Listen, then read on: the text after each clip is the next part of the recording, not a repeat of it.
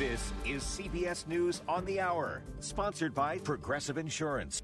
I'm Christopher Cruise. Former President Trump was in Eagle Pass, Texas, strongly criticizing President Biden, who was also on the southern border, for the continuing surge of migrants. Trump repeated his claims that they're bringing crime to the community.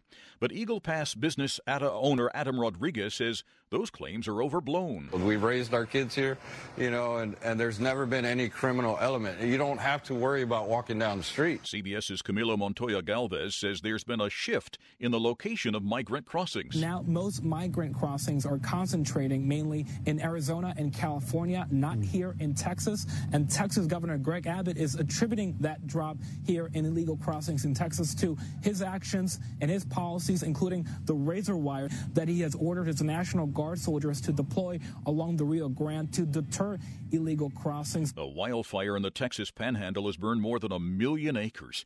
Rancher Jason Wilhelm says his wife grabbed what she could before they bugged out. She got uh, a bunch of pictures. Uh, she got some, some money that we had saved up and uh, just a lot of sentimental things blankets, pictures. The man's been arrested in Independence, Missouri after a process server and police officer were shot and killed. KCTV reporter Zach Summers says the process server was approaching a house with an eviction notice. He was shot at. Called for assistance. Independence police showed up, but he wasn't the only one to call out for help. Neighbors heard these shots too. They called police. Uh, these officers who responded, including Officer Cody Allen, were also shot. New details are emerging about the cyber attack on one of the nation's biggest healthcare companies.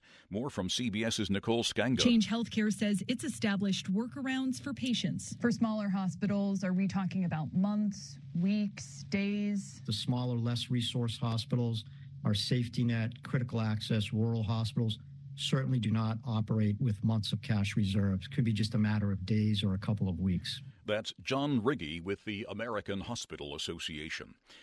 There is growing international outrage after more than 100 people were killed in Gaza. Witnesses claim Israeli forces opened fire as people gathered to pick up aid. Israel admits to firing on the crowd, but says many of the deaths were from a stampede for food. More on that from CBS's Imtiaz Tyab. President Biden acknowledged the shootings would complicate the talks, while a Hamas spokesman told CBS News they could not negotiate with Israel while Palestinians were being killed in what he described as cold blood.